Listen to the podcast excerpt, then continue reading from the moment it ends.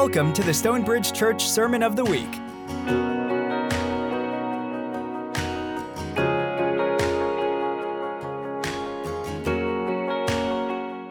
Uh, again, my name is Russell. I pastor the church at Dwell. Um, I recently had a conversation with a friend of mine um, named Ryan about how weird it is being a pastor.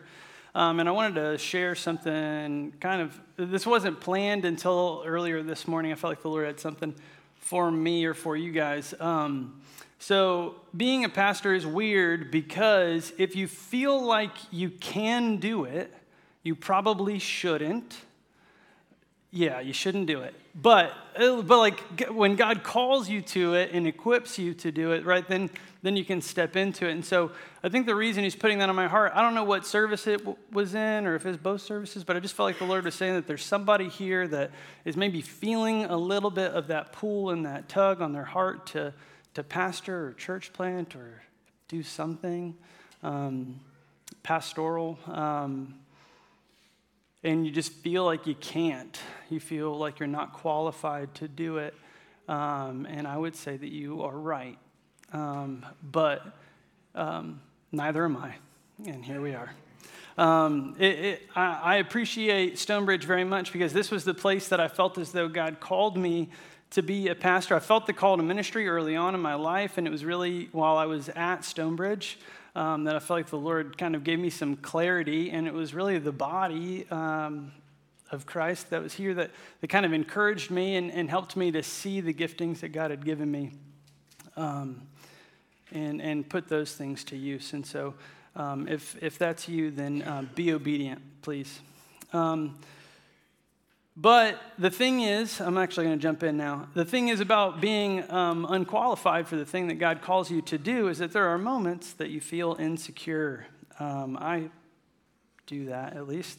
Um, so I had this moment uh, a handful of weeks ago where I just was trying to process with the Lord. I was just feeling like in, I was just feeling incompetent, like I wasn't going to be able to just do my job well. Um, I'm not the most organized person, and, and with, with being organized in organizations and programs, there's like this thing that makes you feel like it needs to be shiny and polished. And, and I am not shiny or polished. That's not really how I function, it's not how I do things. And in the midst of feeling this insecurity, I'm sitting in my room and I'm praying, and I look up at the, a painting that's on my bedroom wall um, by an artist named Howard Finster. Um, I'm not sure if you guys are familiar with Howard Finster, but I felt like as I looked at this painting, I felt as though God was starting to give me kind of a connecting point that I was maybe like Howard Finster in some way. Um, Howard Finster is an artist from Summerville, Georgia. He actually has a permanent installation at, at the High Museum of Art. If you haven't seen it, you should go see it. It's great. Um, but one thing that's interesting is that Howard Finster used to be a pastor. Um, so before he started his, his life of art, he um, was pastoring a church. And so the way the story goes is that there was uh, one Sunday that he was preaching to his congregation, and then whenever he was done, he went out the door and was kind of talking to everybody as they were leaving. And he asked people, Hey, what did I just talk about? And one after another, they didn't know. Um, and so he decided that he would retire. Um, Yeah, yeah, you probably no regrets around that. He, he left and became a bicycle repairman slash artist. And one of the things that he wanted to do uh, or felt called to do was to turn his property into a paradise garden. Um, he wanted his home to be this place that mirrored or reflected his vision of the kingdom of God and, and revealed his glory. Um, I went there recently, and it's interesting. I think there's some pictures. Yep. Um, love these. Um, so I went there recently, right? And you show up and you feel like there's these, so there's these towers of like scrap metal that have been welded together, and there's just these mountains of concrete with sculptures in them and broken glass. And, and then everywhere that you look, there are paintings of people and angels and Jesus. And um, you wouldn't always, many people might walk in there and they would kind of think, well, it's not very well done.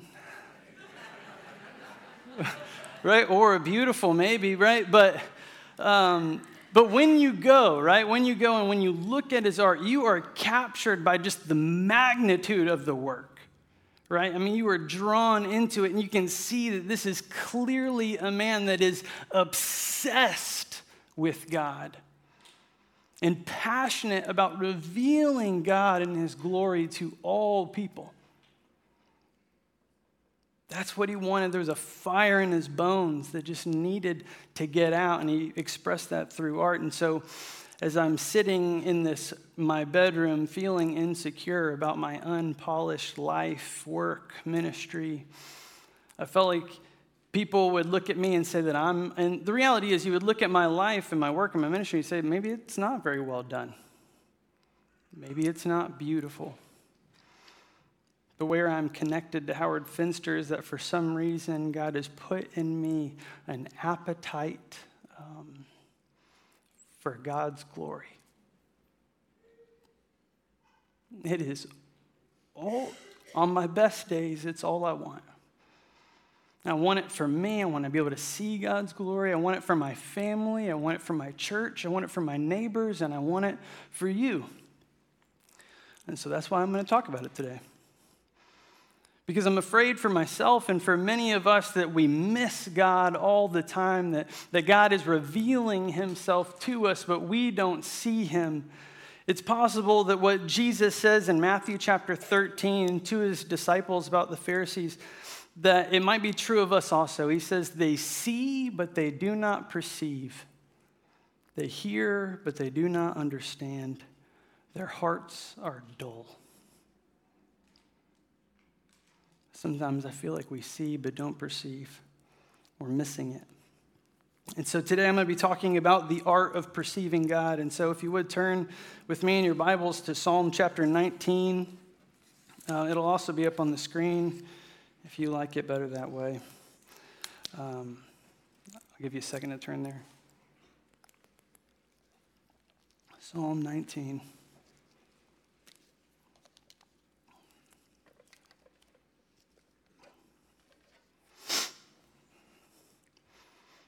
Before we read, Heavenly Father, I ask that you would speak to us through your word.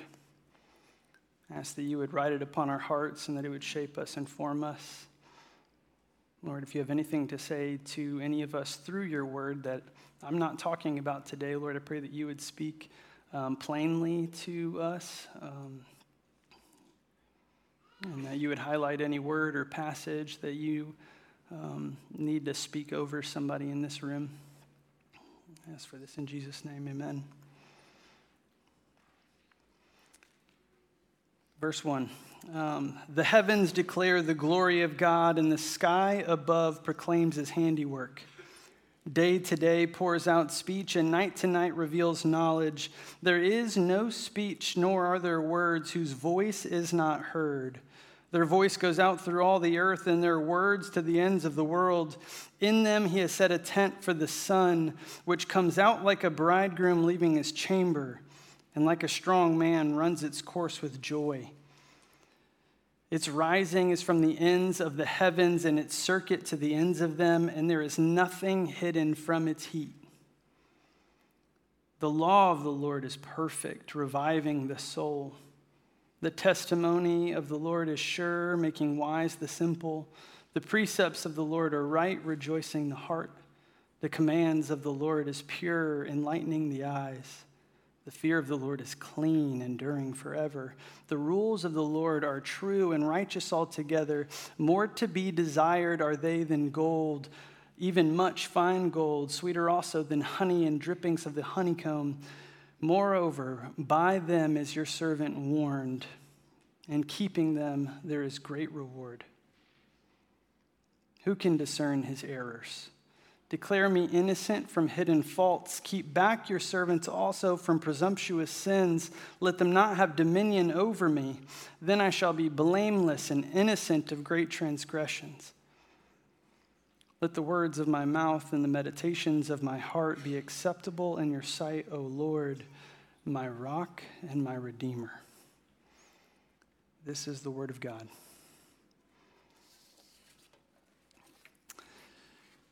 So, in this passage, the first thing that we see uh, David talking about um, is that the heavens declare the glory of God, and they have this silent voice that seems to be declaring and proclaiming and revealing who God is into all of creation, right? A voice that many of us feel as though we do not hear.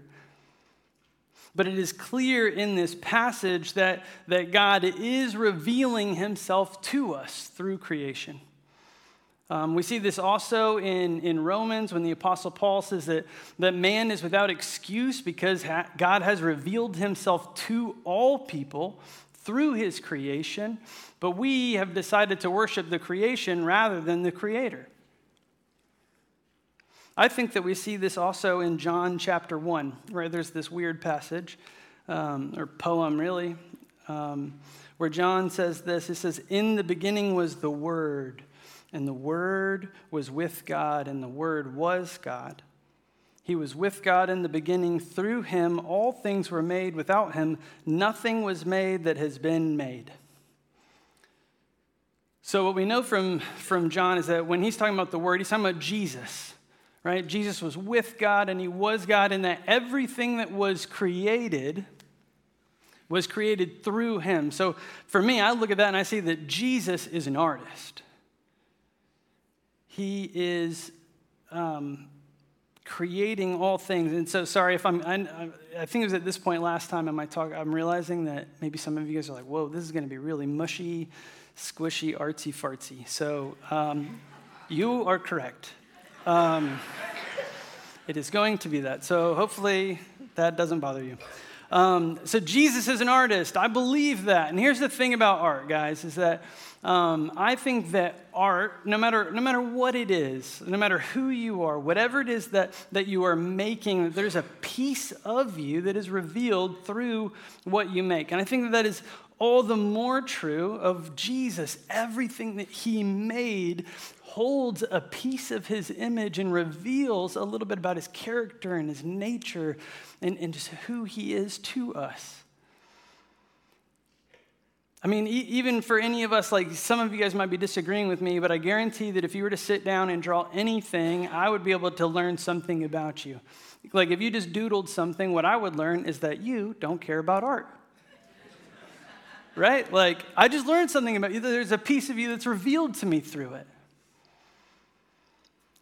And that's just a fact, right? Um, but um, Henri Nouwen, uh, he is a, a, Christian author, professor, minister, um, and he's his writings are amazing. I would encourage you to read his stuff. I've, uh, I've been really shaped and formed by this book that he wrote called Spiritual Formation. He didn't technically write it, it's a compilation of his writings, sorry. Um, but I'm going to talk about it a few times today because it's been so great. But he says this in his book all of nature conceals great secrets that cannot be revealed to us if we do not listen carefully to and see spiritually its true form. How differently we would live if we were constantly aware of this veil and sensed in our whole being that nature desires us to hear and see the great story of God's love to which it points right? So, what Henri Nouwen is saying here is that all of creation, all of nature has this veil over it, and if we could just see through it, we would see that written inside all of it, God has planted the story of His great love for us. I would say that this is true of more than just nature, even though that's what Nouwen is emphasizing in this moment. I would say that it is all of creation, right? So that means that every relationship that we have, every person that we meet, um, friendship, parenthood, marriage, I would say poetry and writing and stories, like all of those things are, are veils, and hidden within it, we can see and learn more about who God is. And I think that in Psalm 19, we can see that David is a man that is able to see through this veil. He can see God in creation. Now, we don't know um, exactly when this was written, so um, maybe David was hiding in the desert from Saul and trying not to die, or maybe he was um, just shepherding some sheep. But either way, I mean, he's probably sitting outside a lot. But for me, whenever I look at this, I feel like it's more than just like obligation that made him stuck outside all day. But I, I, I feel like he's a man that is just captured by God in creation right? He's talking about like day after day and night after night. I'm imagining him sitting at night looking out at the stars and he's like, man, the heavens are declaring God's glory. But, but he's, he's almost like it's one of those moments like what we see in the movies when there's these two people that are falling in love with each other uh, and they're just so captured by one another that they, they talk all night and they lose track of time and the sun comes up and they're like, oh, that was so sweet. But that's kind of what I see happening here. But like the real deal with David, right, is he's sitting all night long with God and he's so captured by the light of God that he loses track of time. Because he goes on to say that, that the, the sun, it like bursts forth like a bridegroom coming out from his chambers full of joy. But he didn't just like stay up through the night and then watch the sunrise. No, he talks about it running like a strong man the full course. That nothing is hidden from its light. I see him as a man that sat there all day with God because he was captured by his beauty. And then David does something that seems kind of odd. He, he starts talking about the law. Um, and what I see whenever I look at this is that I feel like he was a man that not only could see God through creation, right, but he, he saw the law, but and whenever he looked at the law, he actually saw through the law. Because how many of us can look at the law and go, oh, yeah, that's so good? That revives my soul. No, I think he saw through it and he saw Jesus in the law. I feel like when he was writing this, it was Jesus who revives the soul, Jesus who makes wise the simple, Jesus who is rejoicing the heart, Jesus who enlightens the eyes, endures forever. It is Jesus that is finer than gold and sweeter than honey. It is him who lived the law perfectly.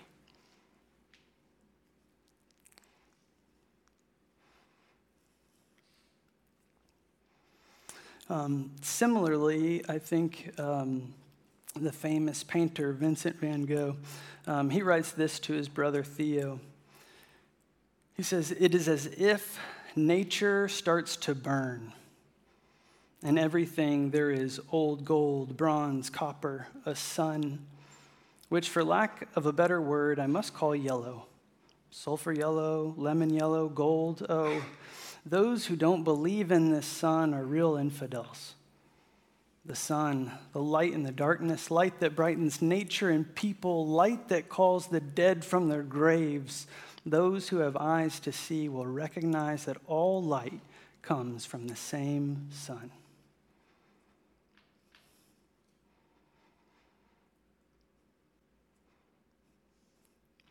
I think that there are few of us me included, right, that are like David or even Vincent van Gogh in this moment.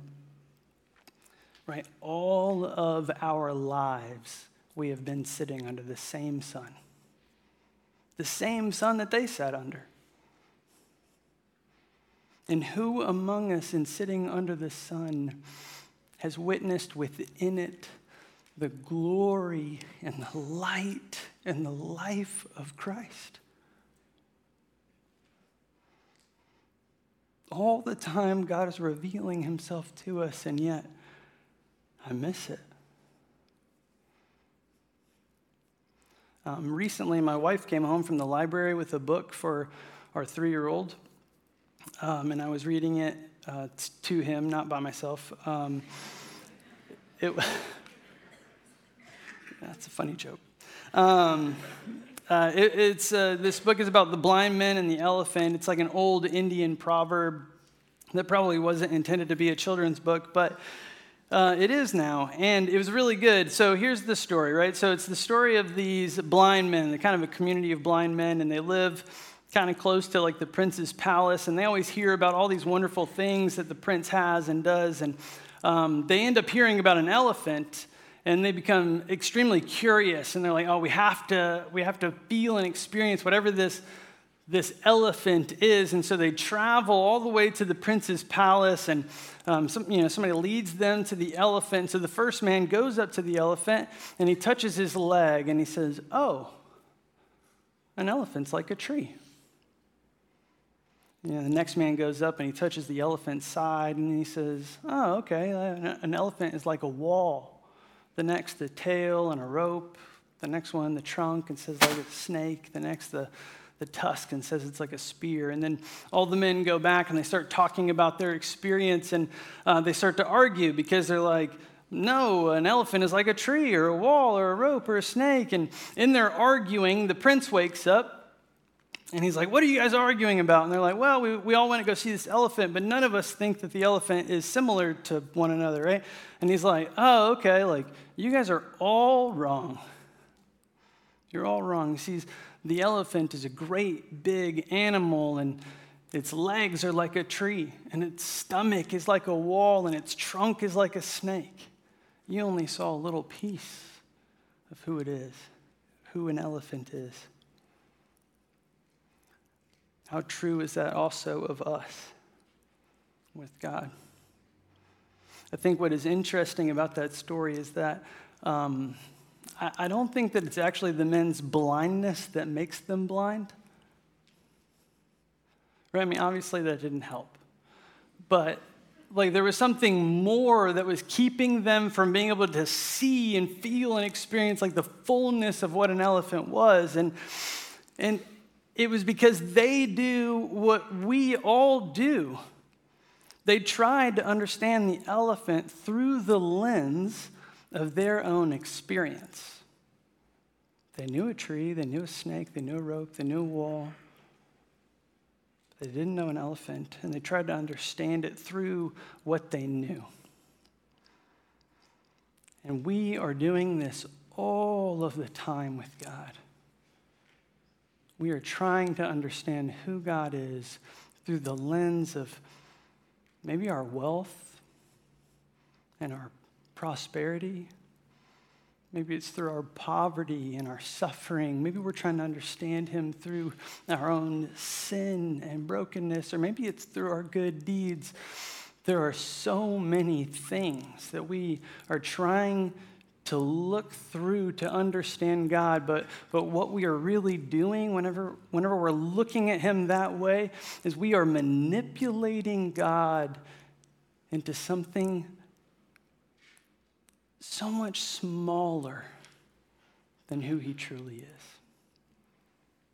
We are reducing him into some box that makes sense to us.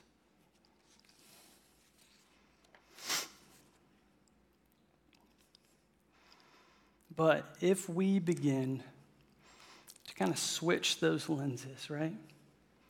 If we said, I, instead, I want to look through the lens of God to understand my life, then, then we would actually begin to not only see God rightly, but we would begin to see our own life rightly. We'd get to see through the veil of our own life and see within it, in our pain and in our suffering. We would get to see God at work.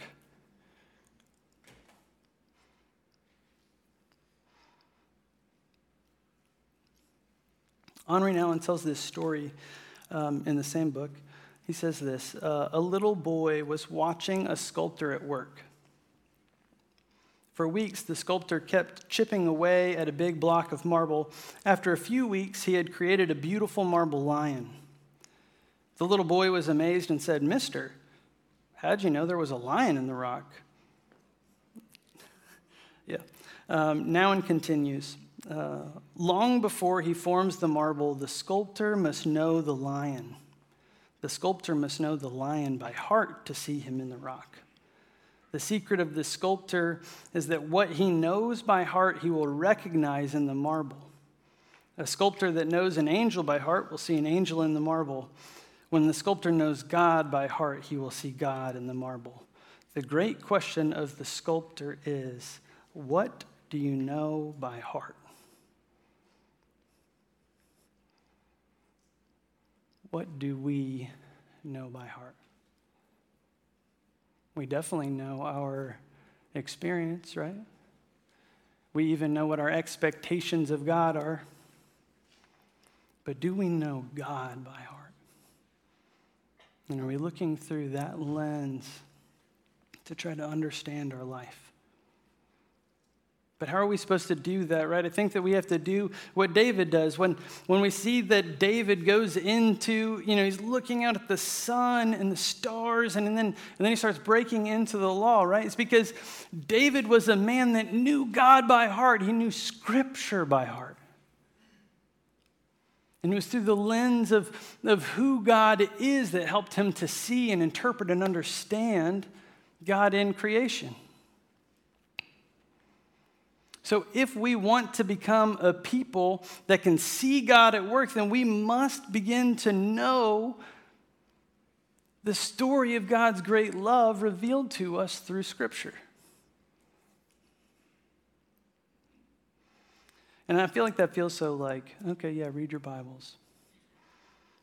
But seriously, I mean, I want us to, to like, I want it to sink in deep.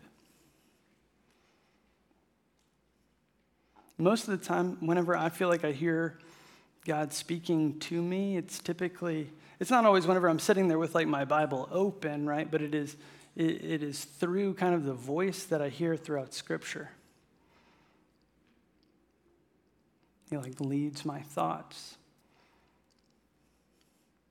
I think if we can become a people that know God by heart, then this is what I hope would happen. I hope that we would become a people that maybe whenever we go outside and we look at a sunflower and we see the way that the sunflower's face moves with the movement of the sun, that maybe we would see inside of it that somehow it is echoing the words of Jesus that say, I do only what I see the Father do. Or I want so badly for us to be a people that maybe look out the window on a rainy day and we would watch the way that the rain descends and waters the earth and brings forth life and then evaporates and ascends back into the sky. And, and whenever we witness that, that we would see that, that it mirrors the story of Jesus who descended and, and watered the earth and brought about life and then resurrected and ascended back into the heavens. I want us to see the gospel in everything. And I want us to be a people that whenever we sit across the table from our brothers and sisters in Christ and we begin to confess our sins, that maybe for a moment we would get to see through them and instead see Christ in them that sits with us and hears us and knows us and loves us and forgives us. How differently we would approach confession if we felt like we were sitting down face to face with Jesus. And why do I think that this is important? I think that this is so important because um, art just hits different, right? It just it sits different. It actually speaks to our souls. You guys have probably read a million books or listened to a thousand sermons or, or podcasts or whatever. We're constantly gaining knowledge about who God is, right? We feel like that's what we're doing. I'm trying to know God by heart, but, but we're kind of knowing Him by mind. See, but what art does is whenever we get to see and perceive God, it actually brings all of that knowledge and it moves it down into your soul and it begins to shape you and form you, right? We, we know this because all of us have watched some movie or heard some song or read some poem that just resonated in us. It shook us, it spoke to some part that's deep inside of you that you didn't even know was there. See, that's the part that God wants to talk to. That deep part of you.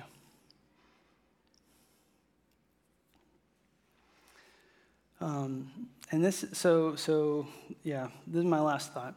Um, so, this is, so how do we do this, right? Where, where, I don't know how you guys feel like you can practically apply this to your life. Um, you would probably think that my application is going to be go walk through the woods and look at some trees and stuff. Um, no, I mean, you can do that, that's fine, but don't. Uh, that's not my application or my encouragement today. Um, and it's not even necessarily to go like read your Bible, because uh, I mean, I definitely read your Bibles, but I'm thinking that most of us will probably, some of you guys that thought that this was an interesting talk, will like expect tomorrow morning to, to like sit down with your Bibles and it's going to be this like beautiful, poetic, like revelation with you and God. But the reality is that's probably not going to happen. Right? I, I think that that is the beginning of when we are faithfully look, reading Scripture and we're writing it upon our hearts and our minds, then, then, then God gets to use that whenever He wants to, whenever He wants to reveal Himself to us. And so it's those little moments of obedience that lead us to those poetic and beautiful and life changing moments of revelation. But this is where I want you to start. I would encourage you to start. You don't have to listen to me. I would encourage you to start in a place of confession.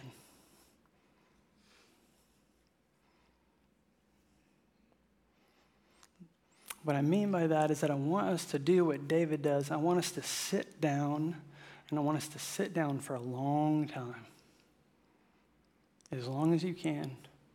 I know that most of you are saying that's impossible. I have kids. yeah, I, I, know, I get it. Um, or a lot of you guys just with work and life and all of that feels impossible to sit down, but please, please sit down as long as you can and be as quiet and still as you can possibly be. Try to avoid all of those things that we use to keep us from having to be silent, to be quiet, to be still, right? All of those devices and media and all of that. And be still long enough that, that you start to feel all of those anxieties rushing in all of your depression and your grief and your loss and your pain and your disappointments, all of those things that are the reason why you don't sit still. And I want you to look them in the eye. Become real aware of your brokenness. And then, what I would encourage you to do is to begin to remove the veil off of your own face so that God can come and look your brokenness in the eyes and kiss your wounds. He is not disgusted by you. He is not hiding from you. He is desperately trying to reveal himself to you. And he is waiting for you to reveal yourself to him. He doesn't want you in your best dress and on your best behavior. You have nothing to bring God but your brokenness. And all that He brings is healing and love. Um, in a moment, we will worship. And um, I think we're going to have some ministry teams. If you're, I don't know if I, I, didn't prep any ministry teams, but if you are a ministry team, if you could come to the front to give people prayer for anything that they want. Um, I just want us to, to worship in a posture of just trying our best to remove these lenses that blind us our experience, our expectations, our disappointments, our grief, our loss, whatever it is. Try to lay it down so that we might be able to see God clearly. I'll pray for us. Um,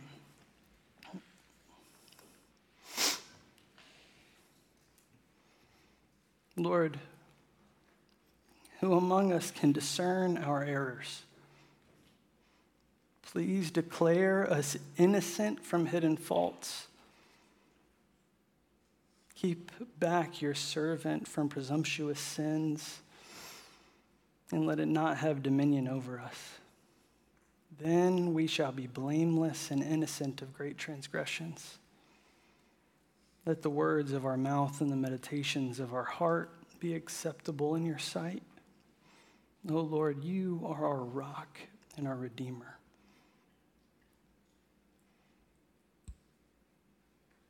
In Jesus' name, amen.